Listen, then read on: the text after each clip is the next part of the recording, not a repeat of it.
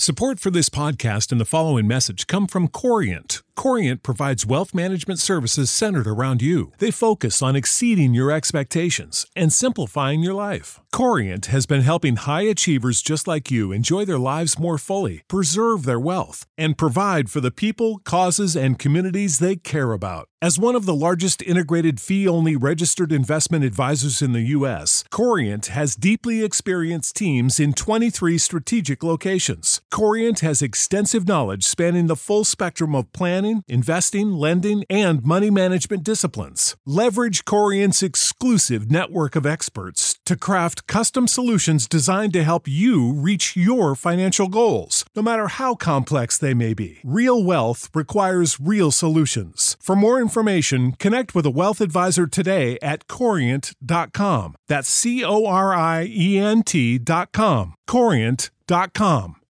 When you need mealtime inspiration, it's worth shopping Kroger, where you'll find over 30,000 mouthwatering choices that excite your inner foodie. And no matter what tasty choice you make, you'll enjoy our everyday low prices, plus extra ways to save, like digital coupons worth over $600 each week. You can also save up to $1 off per gallon at the pump with fuel points. More savings and more inspiring flavors make shopping Kroger worth it every time. Kroger, fresh for everyone. Fuel restrictions apply.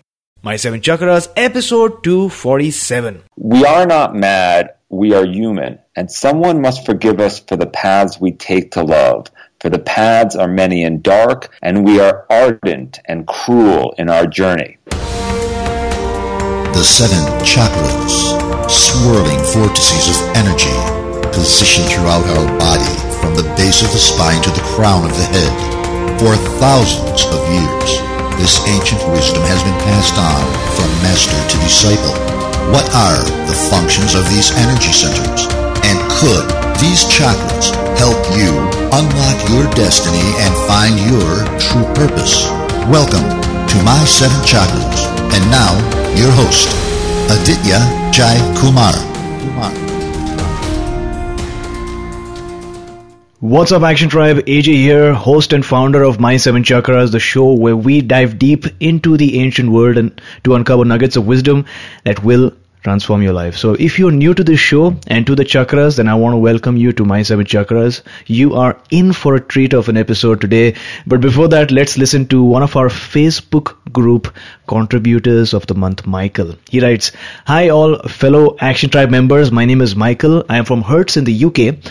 I'm a father to a wonderful six year old daughter uh, I found AJ and my seven chakras after the death of my mum in September. I've been skeptical about many things when I first listened, as I was unsure about what I wanted for myself. I've had bad times since I was eight when my dad tried to kill me, and I've dragged myself up before, but after my mum died, I felt at my lowest, empty and lost. I've been searching for answers to heal myself through all the pain, but I have actually realize the thing I want to improve most as a person is myself.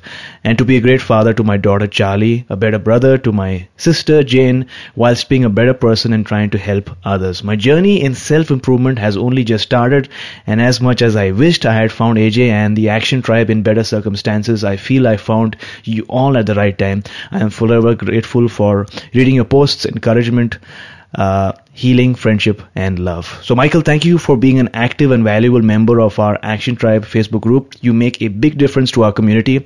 Action Tribe, if you uh, uh, like your story to be shared out as well, then make sure you join our Action Tribe group, our Facebook group that consists of supportive members who will hold space for you to share, ask questions, learn, and take action. Every month I select a handful of contributors of the month from within our group, people who inspire, share resources, answer questions, comment, and show their best selves. Who knows, you might be one of our next contributors of the month as well. To join us, visit my7chakras.com forward slash tribe. That's my7chakras.com forward slash tribe.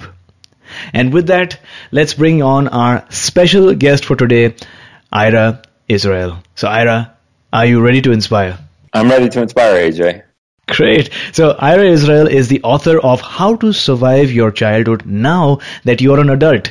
He's a licensed marriage and family therapist and professional clinical counselor. Ira graduated from the University of Pennsylvania and holds advanced degrees in psychology, philosophy, and religious studies. His DVD series, including A Beginner's Guide to Happiness and Mindfulness for Depression, along with his sold out Esalen workshops, have given him a wide international following. So thanks a lot for joining us today, Ira. It's so great to have you here. It's great to be on your show. Thank you so much, AJ. Wonderful. So, like we always do, let's begin with some inspiration. Uh, what is your favorite inspirational quote these days, and how do you apply it in your life? Well, um, you know, it's funny. Uh, I really love this quote by Leonard Cohen. He says, We are not mad, we are human, and someone must forgive us for the paths we take to love. For the paths are many and dark, and we are ardent and cruel in our journey. So for me, I mean, that summarizes a lot of the things that I teach about because I say that all we want is to be loved unconditionally, and then we have these the, these egos, these tools, and they're primarily tasked with having us gain love conditionally. So the, we're basically uh, you know, set up to create resentments and all these things that end up causing our own suffering. So, you know, that mm. always inspires me to realize that at, at the bottom line, uh, most people who are, you know, not sociopaths, uh, really just want to be loved. Mm-hmm. Well, that's a wonderful, wonderful quote right there. Action Tribe, if you think about it, uh, it's, it's really profound. We are not mad, we are human. And intrinsically, deep down, you know, and, and we're going to explore uh, and, and, talk about the our inner child as well. But all of us want to be loved unconditionally, without any condition. That's all we want to be loved, and we're going to learn what this actually means. So let's uh, begin. Ira, what inspired you to write your new book, How to Survive Your Childhood, now that you're an adult? Well, there's an epidemic in North America of depression and anxiety, and also we now there's an opioid epidemic. There's really, you know, so for me, I as I state in the book, um, I don't believe that there's some rogue gene that causes people from North America to, you know, suffer from depression. I want to look at the basic underlying tenets that buttress our society, which are capitalism, uh, religion, uh, the myth of romantic love, which I examine in uh, in the book, and science. So mm-hmm. for me, you know, like um, everything that we consider to be normal right now, you know, in 500 years, people will look back on us like the, the way we look back on cavemen.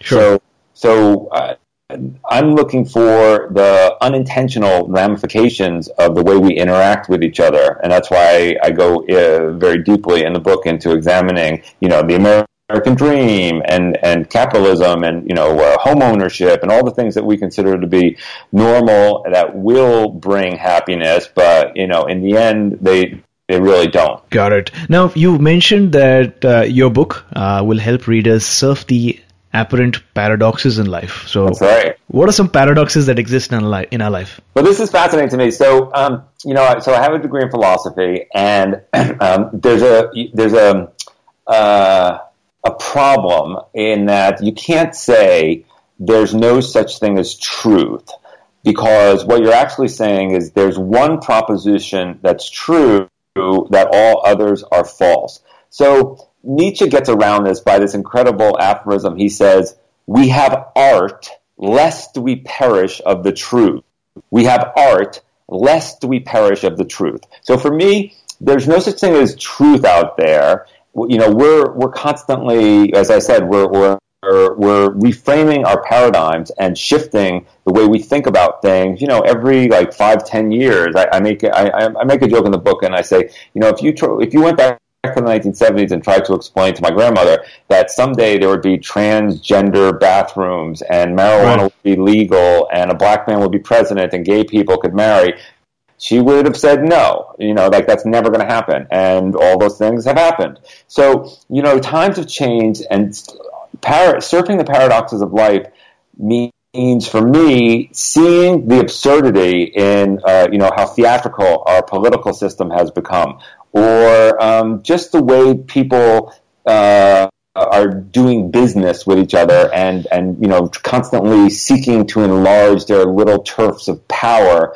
and mm-hmm. you know always trying to uh, um, climb their way up the scrap heap of of, of uh, you know of power, um, and and you know we still have to partake in society. Just because all these things are ephemeral and changing and absurd, it doesn't mean you know you get to sit in bed and eat licorice and do nothing all day. I mean, I mean, I, I hope that people, I inspire people to be incredibly proactive and want to make a difference and want to make the world a better place. Got it. And as you were sharing those experiences, those those those uh, references with me, what came to my mind is, as on today, we know, and science and uh, the medical uh, industry proves that uh, smoking can you know get you cancer right if you smoke too much especially. Uh, but about 60 years back maybe i've heard that doctors used to recommend cigarettes. Yeah. and uh, you should say that cigarette smoking is good for you but things have changed. And that's so interesting. Uh, thanks a lot for sharing. Uh, now uh, i'm curious how did you get into psychotherapy? What's the story behind that? Well in 1985 there was a car accident. I was in the passenger seat and i was really badly injured uh, my face was blown off my head and mm-hmm. my femur was shattered. And um, so that set me on a journey that took about 25 years. The first part of that journey was studying philosophy, existentialism. Sure. Um, you know, what's the meaning of life? Who am I? Why are we doing these things? And I ended up um, in Paris, and where I spent three years studying uh, film, literature, art, music. And then at the end of that time, I was in Thailand and I got hurt, and uh, a woman healed me with her hands. Uh, mm. There was no hospital on the island, and um, that set me off studying Buddhism, Hinduism, um, Kabbalah, mindfulness, yoga.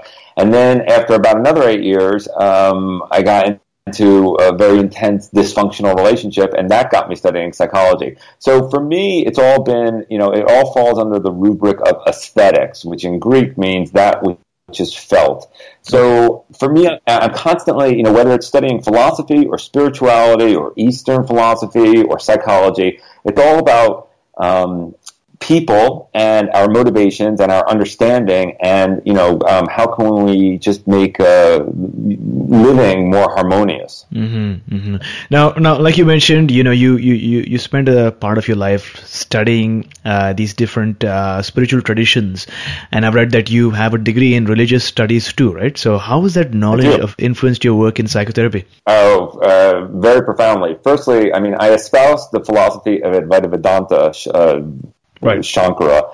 And um, and but I also I have sat with His Holiness uh, the Dalai Lama on many occasions, and so that's Madhyamaka Buddhism. So for me, um, you know, Buddhist psychology and their understanding of the human mind, in particular, I mean, it's it's incredibly simple. Uh, and that's why I like it so much. Uh, Buddhist psychology, you know, the, mm. your the, the root of all suffering is desire. Your mind is constantly trying to cling to positive experiences and avert negative ones, and it, it's the clinging and aversion that actually ends up causing suffering because they don't work.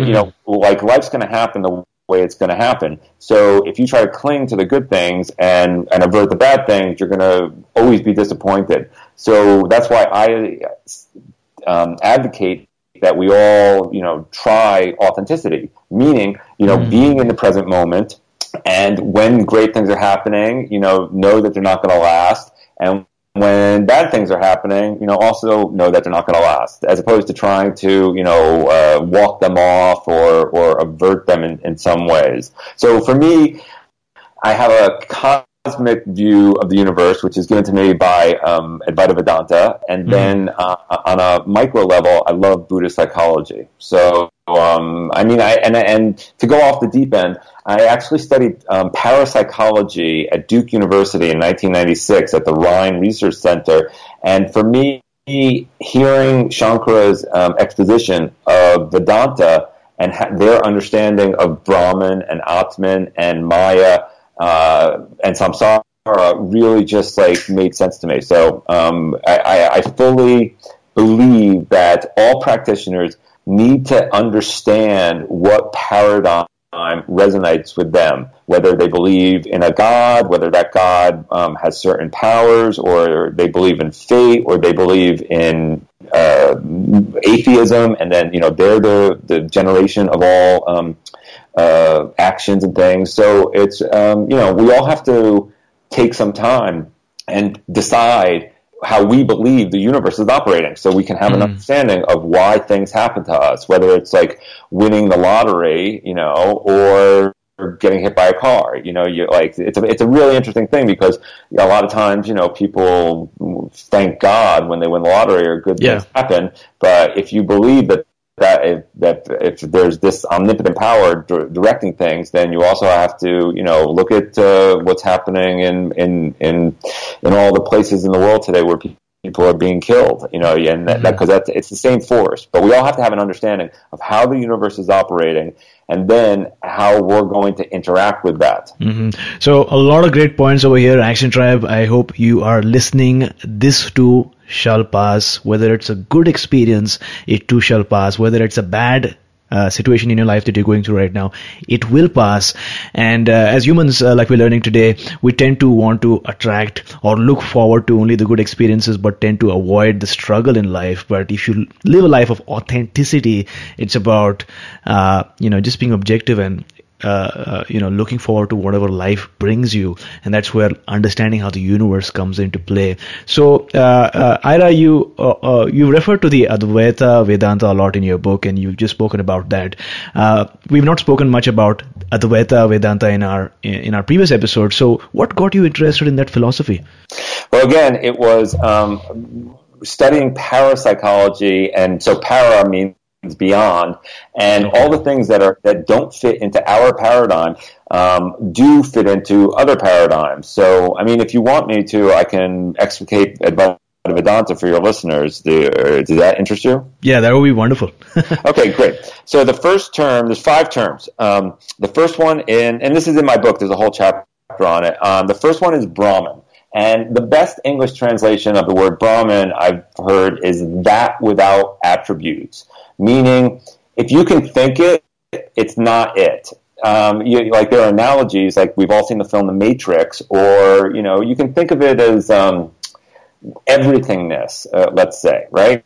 So that's mm-hmm. Brahman, and the second term is Atman, and that best translates in English as soul. I mean, when you see it all in the in the Hindu scriptures and literature, and uh, it's always as uh, self with a capital S. So you can think of it as a higher self or a soul. Mm. Uh, so that's Atman. The third term is samsara, which is the wheel of reincarnation, right? And um, so uh, I studied when I was at Duke. Uh, Ian Stevenson, Dr. Ian Stevenson, was the head of psychiatry at the, the, at the University of Virginia for 25 years, and he documented countless cases of children who remember their past lives. Mm-hmm supposedly, statistically, only 25% of Americans uh, believe in, in, in reincarnation. But, you know, again, this is, a, you have to uh, have an understanding of how the universe is uh, operating. And either, you know, we have souls and those souls, you know, transmigrate, or we don't have souls. So again, right. this, this is a belief system. So um, the third term is samsara. The fourth term is maya. And I translate that as illusory, not illusion. There's, there's, a, there's a, a pejorative tone to the word illusion, but illusory really encompasses what we were just talking about, meaning ephemeral. So it means that everything's passing, essentially, right? So right. that's Maya. It's just like whatever you perceive through your five senses is passing. It's, it's ephemeral. It's fleeting. So that's Maya. And then uh, everybody knows the fifth term, which is karma. So um, the karma is just the law of action and reaction. So in Advaita Vedanta, the tools of yoga and meditation are employed. Well, not not so much yoga the way we practice it, but just uh, you know these tools are employed to help us transcend Maya, go to the other side of our thoughts, so that we can realize that Atman, our souls, are at one with Brahman. So uh, it's not a great translation. The word uh, uh, realize, like in French, réaliser means like, sure. just like merge. Like so.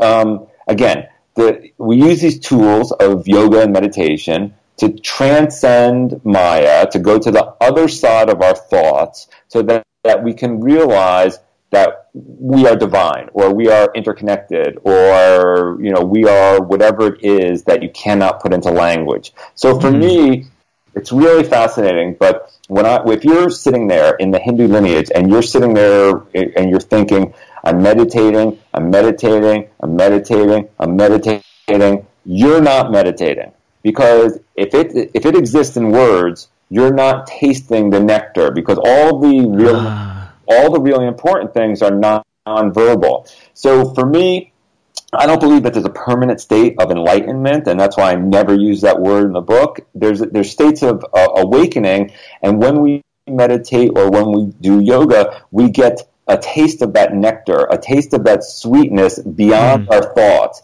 So, so what I the way I look at things is that our thoughts are really causing all of our all of our problems right? Right. Because because we we can control our actions and reactions, and that's what really will help us keep um, at the high end of our happiness spectrums, knowing that we're responsible for our, the way we react to things, right? I, um, I make a um, yeah. So that's so. So that's what I'm, I'm trying to um, inspire people to do is take responsibility for their own emotional experiences and realize that through um, being able to tame their thoughts in a certain way, that they can, um, you know, uh, have better experiences. Well, thanks a lot for providing that uh, wonderful foundation for today's interview. So many uh, interesting concepts that our listeners can now uh, investigate more. Of course, you expound them in your book as well, but we're learning about Brahman, Atman, Sansar, Maya, and Karma. Uh, uh, and so, having said that, you've written that many of the characteristics we develop in order to get our emotional and psychological needs met as children and now hindering us uh-huh. from getting the love we desire as adults. So, could you ex- uh, explain that or give an example sure. of that? So, we develop a false self uh, in order to try to get our emotional needs met as children. Babies want to eat, eat when they're hungry, play when they're playful, poop when they have to poop, and uh, sleep when they're tired. And what we do very quickly is put them on adult schedules. You know, sleep sleeping time is from 7 to 5, and nap time is from 12 to 1, and feeding time is at 7, 11, and 6.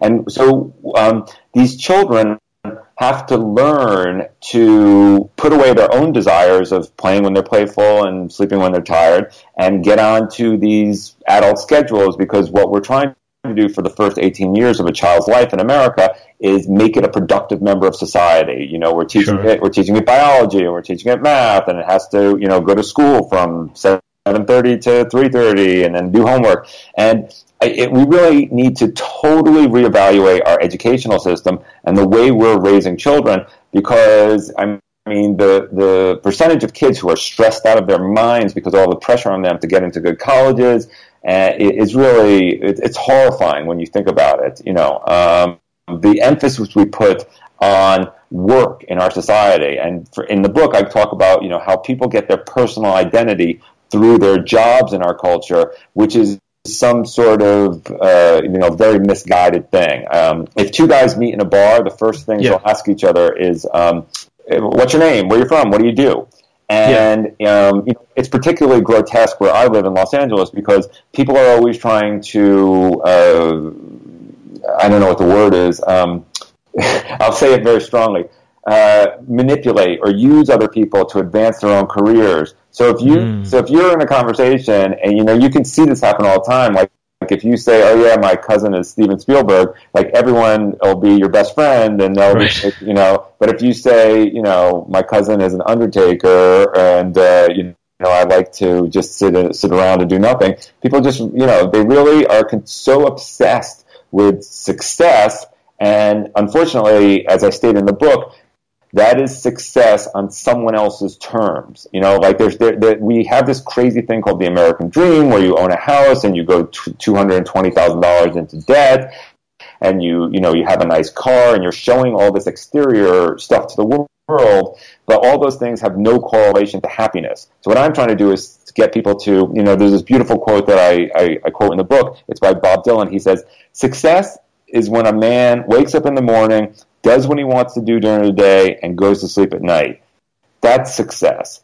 You know, so as opposed to like you know, taking vacations in exotic places and going to Ivy League schools and having all the, the measures of success that are making people crazy today, you know, like let, let's reevaluate this definition of success because the one thing that correlates strongly with happiness is the quality of our intimate relationships, the way we attach to people. And yet mm-hmm. there's no classes in our schools on how to have intimate relationships or how to securely attach or how to be loving and compassionate. You know, we're just taught to be competitive and to, you know, you have your best friends when you're in fifth and sixth and seventh grade, but you know, like you're trying to get A's and they're trying to get A's, and so you're ending up competing against the people who you love the most. So there's some right. sort of insanity in our the way we raise children, and so I'm taking a look at that in this book. Got it. So, Action Tribe, for a moment, think about success. Are you living your life? Uh, you know, do you define success in terms of what you really want or what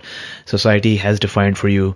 And what we're learning today is one way to look at it is success is doing what you want to do when you want to do it. Now, uh, uh, Ira, let's talk about the inner child for a moment. For those who are new to this, who is this inner child in the adult's mind?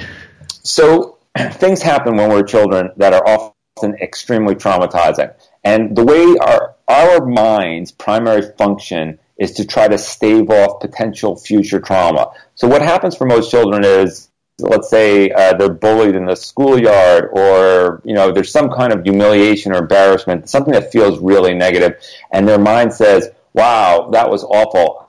I am never going to let that happen again. So I'm going to lift weights or become rich or be the smart person or be the sexy person. And we develop our way of being in the world based on those traumas. And what I'm mm-hmm. saying is that, you know, as opposed to our wounds defining who we are for the rest of our lives, what I'm espousing is congruence, meaning that at some point in time, maybe when we're 25 or 35 or 45, instead of just being a bundle of reactions, that we decide who we want want to be, and then we implement tools to be that person. So there's one quote I, I use in my classes. I say, we become what we love and we become what we hate, and both are inauthentic. So, what I'm saying is that children see qualities in their caregivers and parents, older siblings, and they imitate them, and mm. they, you know, and, and so because they want those people to give them acceptance, approval, and love. And then there's this thing called the individuation process,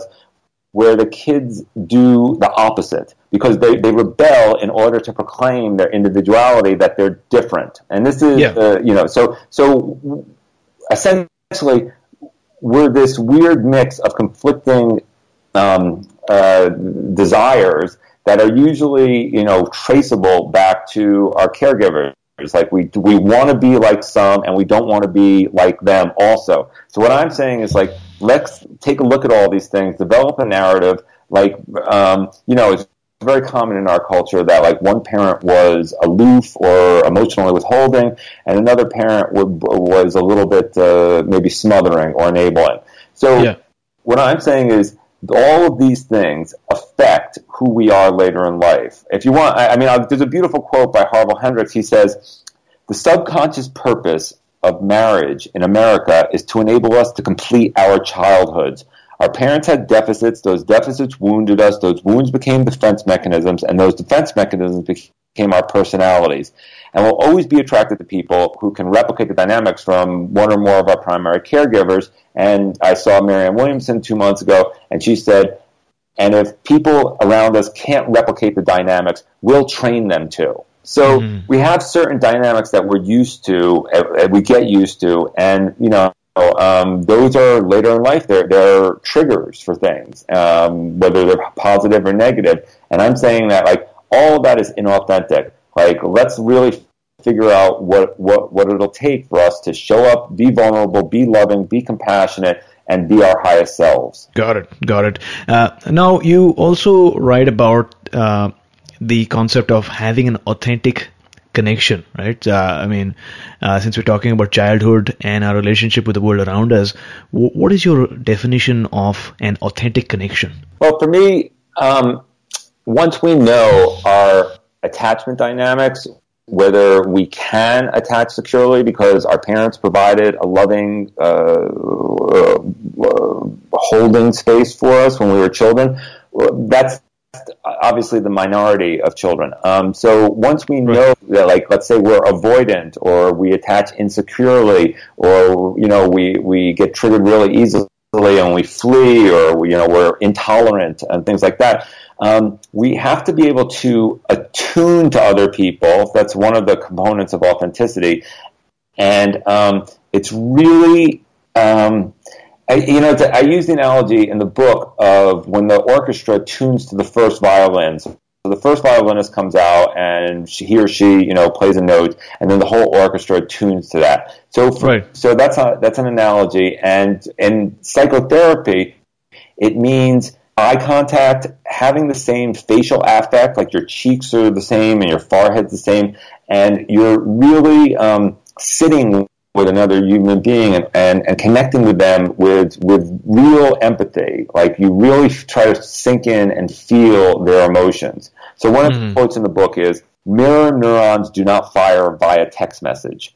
So, you know, all of this technology, Facebook and Instagram and all these things, is deluding us into thinking that we're connecting with people. But there's something about sitting in a room with another person, giving another human being a hug, giving someone a pat on the back, like throwing a yeah. football, having breaking bread with somebody that we really we don't understand how precious that all those interactions are. Like, I mean, I really you can't do psychotherapy uh, via text message. You know, you can't do these things because you really need to be there with the person. Got it.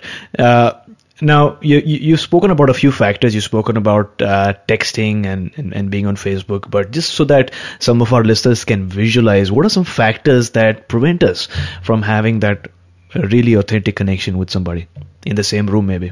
Well, I'll go back to another thing that I talk about in the book. So, for me, language creates reality. And, okay. um, you know, there's this horrible phenomenon that happens uh, where I live in Los Los Angeles is called double booking. So people make like several plans and then basically they send a text message which is a complete lie like, oh, you know, crazy busy or I'm in traffic, I can't go there. And then you find out that they went to some other party or, you know, it's really mm. so for me it's um it's about being your word. And really you know you're not always looking to trade up like to to say no like i'm i'm i'm cultivating a loving relationship with this person just because i got invited to the academy awards. Like doesn't mean that i'm going to cancel my plans with this person who I'm, with whom i'm cultivating a relationship. So it's about having you know um, the most compassionate priorities with people and not just looking for ego gratification Got it, got it. And you also sp- uh, speak about, uh, and you write about uh, the concept of resentment.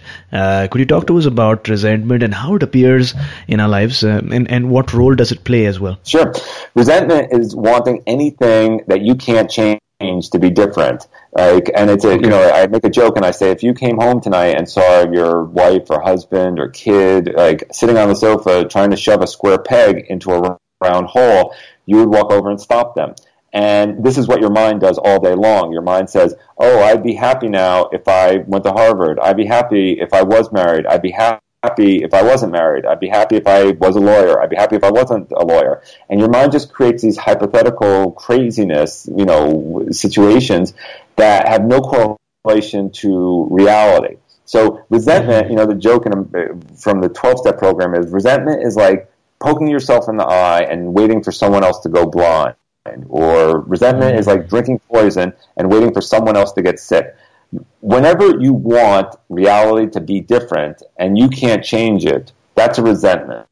Okay. And it's something in your past that your you, your mind says, well, you know, if I were just two feet taller, I could be a professional basketball player, or if I had won the lottery when I was 20 years old, you know, I'd be happy now, or you know, if this thing, if my parents hadn't gotten divorced, I'd be happy now so for me, you know, this is where acceptance comes into play because we have to either this is Eckhart Tolle when he says we, we can we have to change the things that we can change and accept the things we can't, and any other position is insane.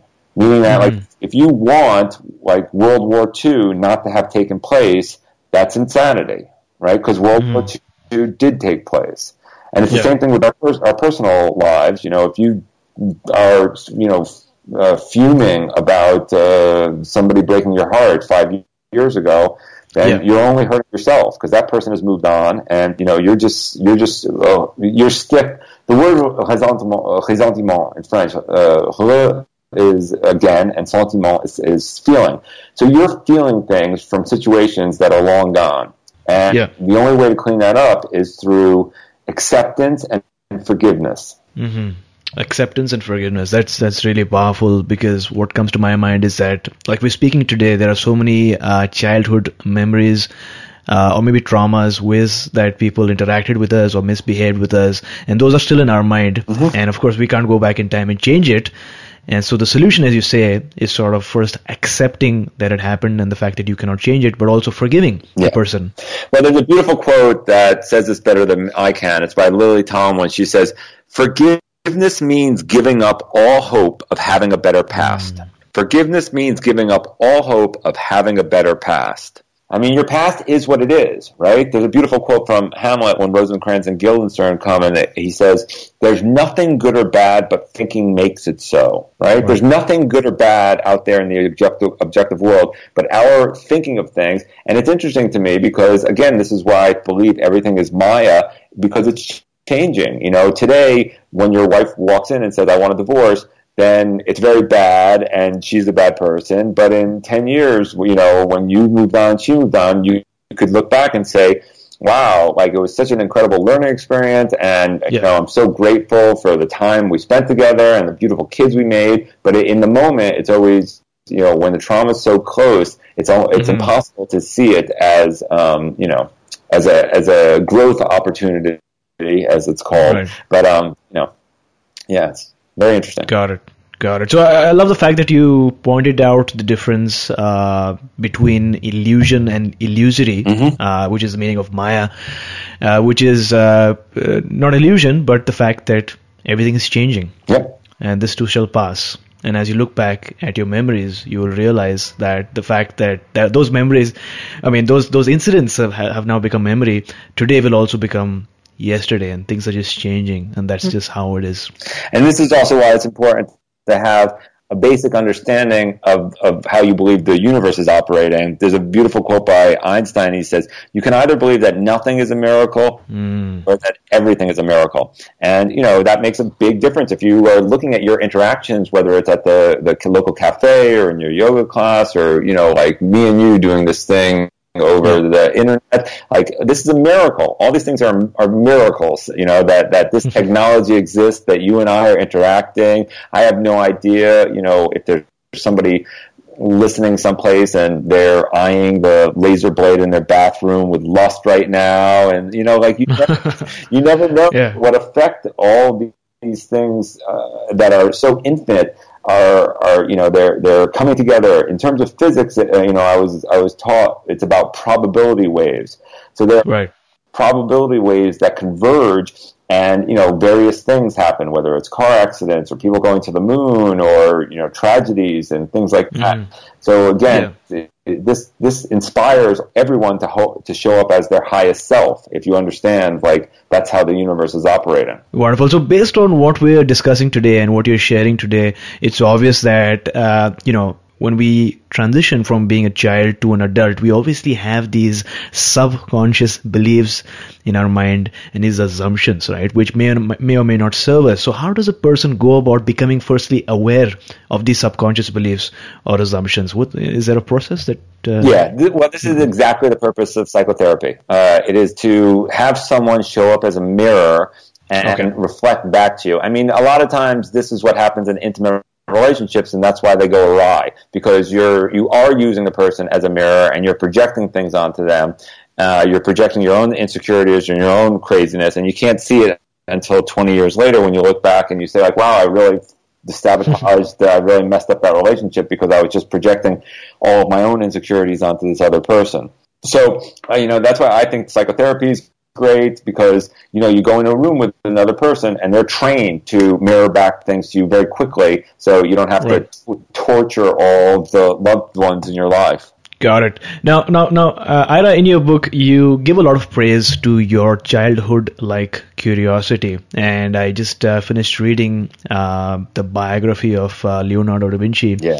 And based on what I've heard, uh, you know, many people really thrive, including yourself, on this childhood-like curiosity. So, for the benefit of, of our listeners, what exactly is this childhood curiosity, and how does one develop it? well, it, it's, it's I call it a sense of wonder, meaning that Okay. you know there there's infinite things.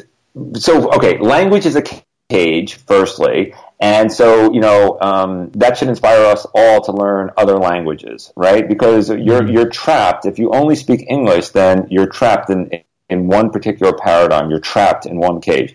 So for me, um, the first thing that was always important to me is learning another language because I'm actually um, I love uh, French. And I and I, I'm a totally different person when I'm speaking French. I, I Okay. it's really fascinating to me to watch myself in conversation um, and how ebullient and um, I'm just like a yeah, it's really lovely. So um, so the first thing to do is um, understand that there's you know we live in Western civilization, and then there's obviously other cultures out there, but just within Western civilization, there's this incredible canon of literature. Uh, there's uh, infinite amount of, of artwork and uh, music, and there's so many things that are out there that can constantly inspire us. You know, there's a phrase um, goes like this: "We are standing on the shoulders of giants," meaning that you know there's so many fascinating human beings who have come before us and have asked the similar questions to the ones that we're asking. So, you know, if you understand that that knowledge itself is infinite and that, um, you know, on the one hand, there's a paradox because we don't really want information. We don't want to just like, you know, be storehouses of information. Uh, Yeah. We want to, we want transformation. We want to transform our society into a more harmonious, loving place where people are happy. So we, but for me, having that sense of wonder means going to museums. Like yesterday, I just got the new uh, Saint Vincent album because you know, Okay. and so like I read, I read a lot of lists, I read a lot of movies, I, um, I, I go to a lot of movies. Um, I- every Friday morning, I read the New York Times, uh, Manohla Dargis, and I, I find out what films she likes. Uh, I saw this weekend, I saw, or these past two days, I saw I Tonya and um, the Shapes of, Shape of Shapes of Water, and and you know, like there's just an, literally so many people doing fascinating things that I can never be bored. I mean, I really just wish that I could just indulge myself and go down rabbit holes all the time. Um, Yeah. And then like, when I got home last night, there's a the philosopher Slavoj Žižek. Uh, he w- he gave a couple. He gives infinite talks on YouTube. So you know we're living in this with the internet is just the greatest thing ever because you don't have to leave your your home. You could you know when I was a kid, I had to go to a library and take out books.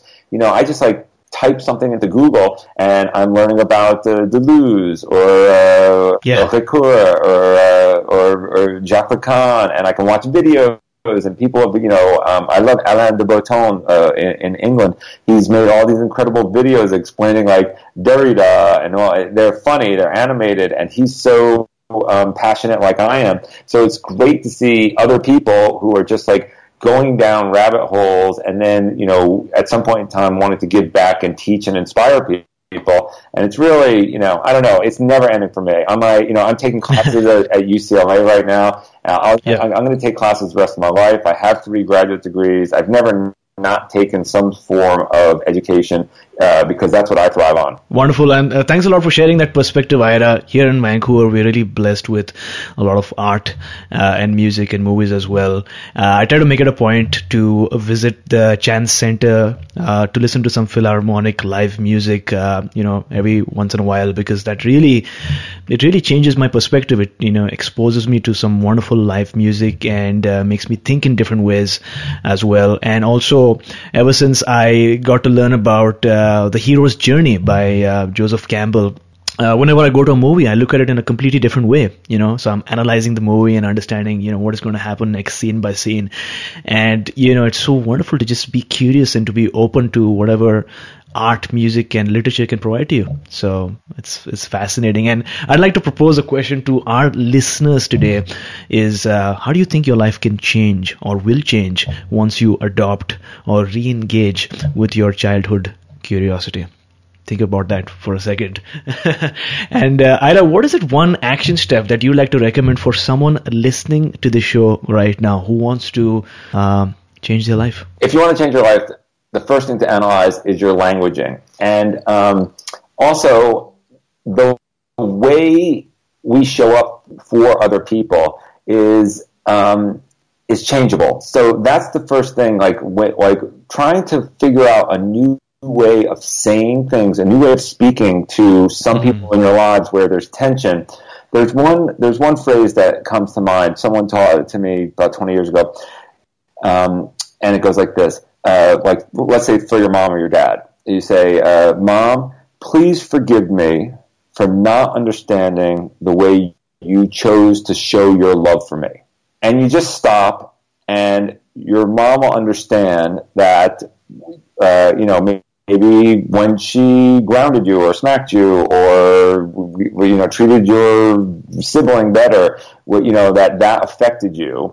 And learning language that does not blame anybody right and this is why i talk about marshall rosenberg's um, nonviolent communications because once you start a conversation from a vulnerable place and take responsibility for your own emotional experience it leaves room for the other person to show up in a similar manner. So that's what I'm really interested in. I mean, those are the first things. When I have couples in my office all the time, I go through incredibly positive, moving experiences because, the, you know, we are all just defense mechanisms. And if you if you feel attacked, I mean, I, I use the analogy in the book. I actually say this in the. I think it's the first line of the book. Like, if your body is stabbed, what happens is every muscle in it tenses up and mm-hmm. and so it can't be it can't it, like it, the muscles become so hard so that it can't be stabbed again and that's what language is like also. So if you show up for a person and you're blaming then all, their muscles will tense up and they'll be defensive. So instead like you have to show up in a very um, loving compassionate vulnerable way and just um, inspire them to want to be their highest self. So that's that's my only advice, and it, it's not it's not easy, but you know, learning to show up with for people who, like an older brother or sister, someone who's uh, who's caused you a lot of uh, stress and, and anxiety and, and maybe harmed you in some way, and just you know owning owning your emotional experience that that that could open a lot of new doors. Wonderful. All I can say is that that is some really incredible healing advice, and many of our listeners have probably noted that sentence down as well to use in their family as well as with their uh, friends. To read the entire show notes section tribe for today's episode, including the inspirational quote, the book recommendation, and certain nuggets of wisdom that you might not be able to capture right away, visit our website my7chakras.com forward slash 247. That's the episode number, my7chakras.com forward slash 247. Where you stumble, there your treasure lies. This is a wonderful quote by Joseph Campbell. Action Tribe, sometimes in life you can't help but stumbling. Sometimes you are hurt. Sometimes you experience a setback or failure, maybe as a child as well. All these things come into your life without any warning. But instead of ignoring what just happened in your life, it is also important to recognize and respect those moments when you fell down. Because within those moments are opportunities to learn and grow. Sometimes these moments might illuminate a weakness inside of you. Sometimes these moments can spark an unpredictable alliance or fellowship if you reach out to someone. And sometimes in these moments lies a message from your higher self or your spirit guides. Whatever the situation might be, don't ignore the moments when you stumble or fall down. Instead, give it the respect and attention it deserves because just like Joseph Campbell once shared and once so wonderfully put, it is there that your treasure lies. So Ira, talk to us about one major life challenge that you had to go through. What was the challenge like and then uh, how did you overcome it finally? Well, for me, I attended a workshop at Cal Berkeley on um, compassion in 2009, and the teachers were Fred Luskin, who wrote Forgive for Good, and Rick Hanson, who wrote The Buddha's Brain. And um, as I mentioned before, there was a car accident in 1985, and I was very badly hurt, and I carried a lot, around a lot of resentment and a lot of uh, anger and grudges. And so, um, you know, the, those lines that I stated before, you know, you're only hurting yourself by creating these resentments. That's where I learned it. And so, um, after that conference, I went home and I just as an exercise wrote like a, it ended up being like a three or four page letter to the person who was driving the car uh, during the car accident. And um, I just put it away. I had no intention of ever sending it. And then I woke up the next morning and I wrote it, I read it again, and I was like, well, you know, uh, what's the worst that could happen? And so I found this person, uh, the driver of the car, on Facebook, and I actually created a, a, a new account because one of the definitions of forgiveness that uh, Fred Luskin gives is that forgiveness does not mean condoning someone else's behavior. Forgiveness means giving up your right to resent that something happened. It doesn't mean you have to be friends with this person. It doesn't mean you have to invite them over for dinner. You just have to release your right to resent that this, you know, car accident or whatever thing happened. So um, I created the Facebook account. I friended this person. I sent the letter, and I, I actually kind of forgot about it. But um, I went to work that day. Uh, I saw patients all day, and I got home. It was probably like six o'clock at night, and I was like, "Oh, uh, let me just." I'm sure nothing happened, but let me just just check to make sure. And uh, the driver of the car ended up. Uh, seemed spending a great deal of that day after you know we hadn't spoken in 29 years, and um, he wrote me a very long, heartfelt letter. He showed up like a total gentleman, and I was blown away, and I was very emotional, and um, we ended up conversing for the whole week, going back and forth. He was in a different time zone, so we ended up, you know, you know, sending things at odd hours, and I would wake up and there'd be a long letter.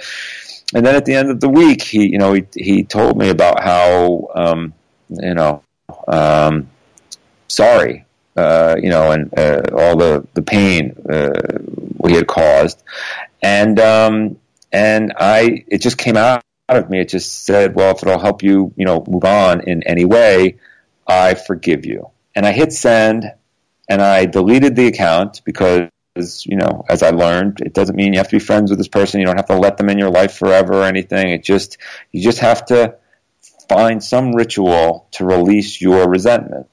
And for me, you know, releasing all those resentments and, and the grudges and, and being angry about things I can't change, you know, really bought me 50 years of freedom.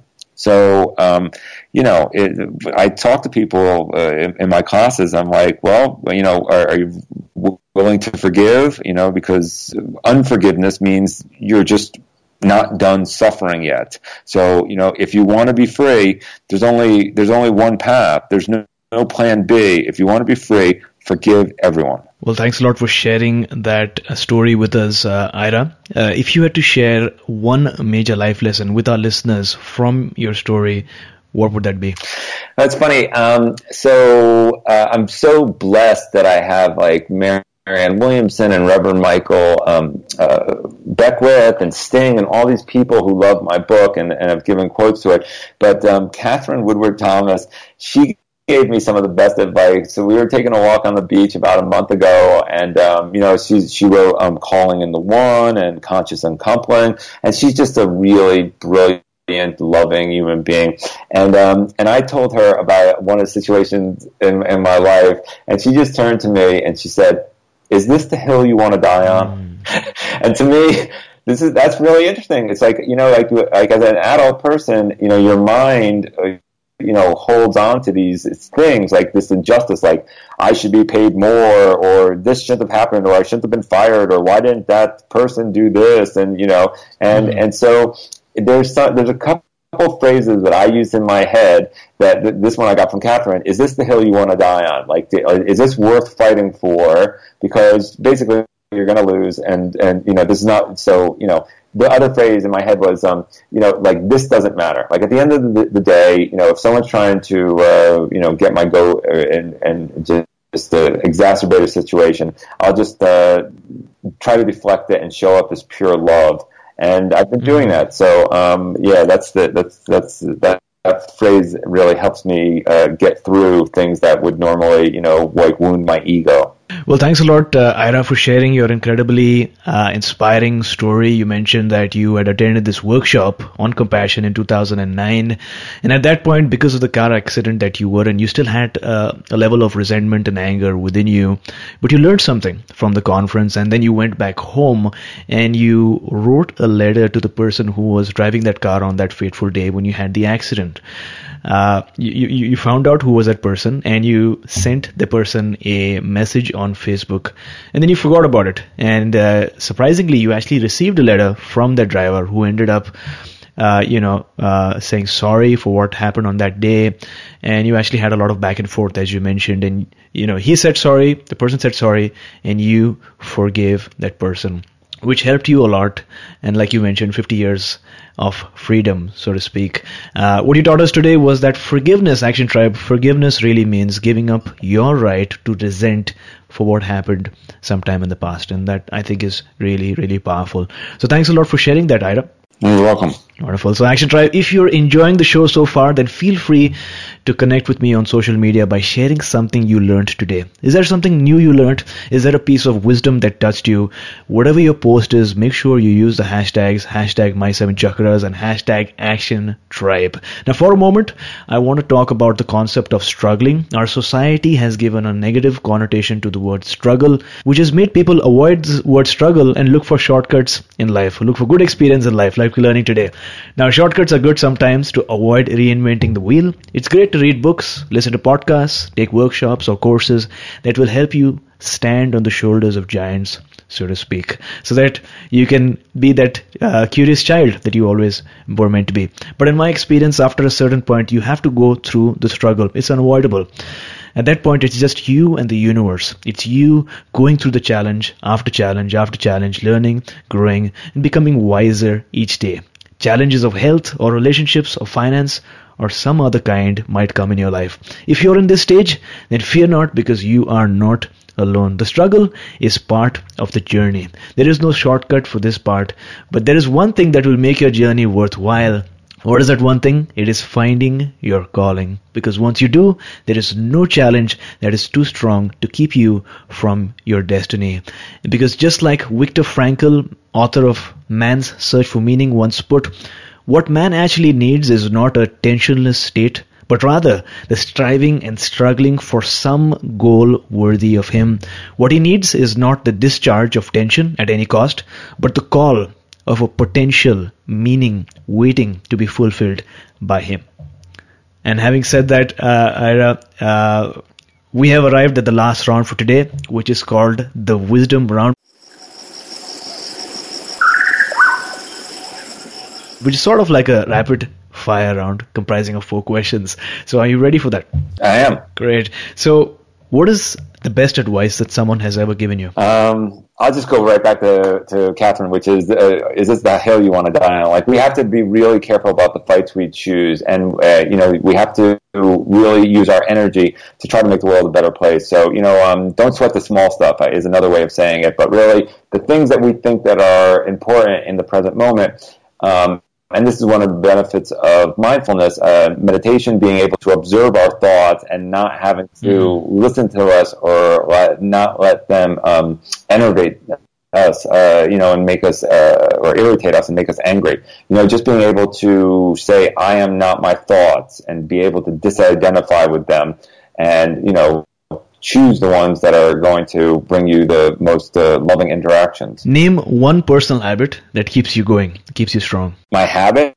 Yes. Uh, you know, it's funny. This is I don't know how, uh, how this will sound, but like I my I have a, a an emotionally deranged cat, and we have a very interesting, somewhat codependent relationship. And so the habit really is just the way she wakes me up in the morning by uh, jumping around my head and uh, screaming, bloody murder. So I don't know if that constitutes a habit because, um, you know, after that I have to get up and, and feed her and make my smoothie and things like that. But um, there's something about um, my interaction with her every morning that is both uh, surprising and just full of joy. Great. So, what is your morning routine like? Do you have a morning routine these days? Yeah, it, it takes me about an hour. I mean, it, it is uh, comprised mostly of uh, responding for, to emails from Europe and New York and and places and time zones that are uh, ahead of me and being in Los Angeles. And um, I, I, I, I, I, I write. I mean, I, I mean, in some I, be, I joke and I say I write my best work in my sleep. But when when I when I wake up, I, I'm normally full of you know some sort of idea, something I should do. I don't know what it is, uh, and maybe you know it ends up as a blog, or maybe it ends up as a as a little note someplace, or a chapter in a book, or there's always things that like when I go to sleep, I kind of set myself into ruminating and chewing over. Okay. And then uh, when I wake up in the morning, there's always some kind of like a uh, little gift where I'm like, wow, I you know I didn't think about that yesterday. I should really consider this, or I should do an online course, or I should you know do that, or go to this yoga class, or I need to go to this exhibit, or you know. So I wake up in the morning and I just like kind of uh, download everything that's gone on in the past 24 hours and then try to make some decisions about how I should conduct that day. Wonderful. So, name one book that you'd like to recommend for our listeners today. You know what? I, I, uh, radical acceptance, and I mentioned this, and I, I actually used the word, but radical acceptance by Tara Brach, uh, embracing your life with the heart of a Buddha, was really transformational for me. And you know, I, I, I really feel there's no. I, I, I, I mentioned in the book, Buddhism is not a religion. Buddhism is a prescription to alleviate suffering. So you don't have to, you know, believe in any or not believe in any, you know, overreaching doctrines or anything. I mean, the, Buddhism is a, a, psychological tool, and so um, any entryway into it, whether it's Eckhart Tolle's Power of Now or Tara Brach's Radical Acceptance, you know, any entryway into getting um, uh, the taste of, of, of Buddhism you know, oh, I think that'll help everybody. It would make the world a much more um, loving place. Wonderful. Thanks a lot for recommending Action Tribe. If you'd like this, uh, if you if you'd like to listen to this book uh, for free right away, which is Radical Acceptance by Tara Brach, then listen away. Uh, I know how much you guys love our book recommendations, and many of you get these books as soon as you hear them shared on the show. Audible.com is offering Action Tribe one free audiobook download with a free 30-day trial, so that you can get to check out their service. Now, in case you don't know, uh, Audible has over 180,000 titles to choose from for your various devices, including bestsellers like The Chakra System by Anodea Judith, Autobiography of a Yogi by Paramahansa Yogananda, and A New Earth by Eckhart Tolle, as well as Radical Acceptance by Tara Brach. To download your free audiobook today, go to my7chakras.com forward slash free book. Once again, that's our website, my7chakras.com forward slash free book to start listening to this book. Zaira, thank you so much for joining us today. It was a pleasure having you on you on our show and learning so much from you. Uh, before you go, tell us one thing that you're grateful for and how we can find you online. I am grateful for this time of year because things kind of just thin out a little bit, and it's a really mm. nice time to take a breath. I went. I got up there early this morning. I went to a, a lovely yoga class. I'm practicing yoga every morning, and I'm so. It's such an incredible privilege to, um, you know, and it's also, I mean, for us, it's freezing out here right now. It's like 55. Uh, you know, everyone's like bundled up in down coats. Uh, so, but I have to understand because I grew up in Connecticut where there's like a foot of snow right now. So, you know, like having lovely weather, having uh, nice meals, and having the ability to go to yoga classes is that's what I'm grateful for right now. Wonderful. And how can we find you online? Um, www.iraisrael.com has free videos. You can also go to Amazon Prime and look at all my uh, DVDs for free. And then um, also on Audible, I've read my book, How to Survive Your Childhood Now That You're an Adult. So, um, and people are telling me I've been getting a lot of really nice um, text messages and emails from people all over the world saying that my reading of my book is really interesting. Um, I, you know, obviously I live with myself, and so I don't realize that there's a certain way that I enunciate things, or um, there's a certain alliteration or the way I, I speak. But um, people are liking my reading of the book. Got it. So first of all, thank you so much for taking your time today. Uh, even though it's the holiday season, and you know, like you mentioned, time is really special at this point of the year for taking your time and you know, uh, joining me for today's show. I'm sure our listeners are really, really grateful for that. Action Tribe. Uh, to learn more about Ira, go to Ira israel.com. Uh, you can also pick up this book for free uh, uh, going to my7chakras.com forward slash free book how to survive your childhood now that you're an adult uh, is available on audible. Uh, and of course on amazon prime you can listen or watch more of uh, ira's stuff. So ira thank you so much for coming on our show talking to us about our inner child and taking us one step closer to a human revolution. Thank you aj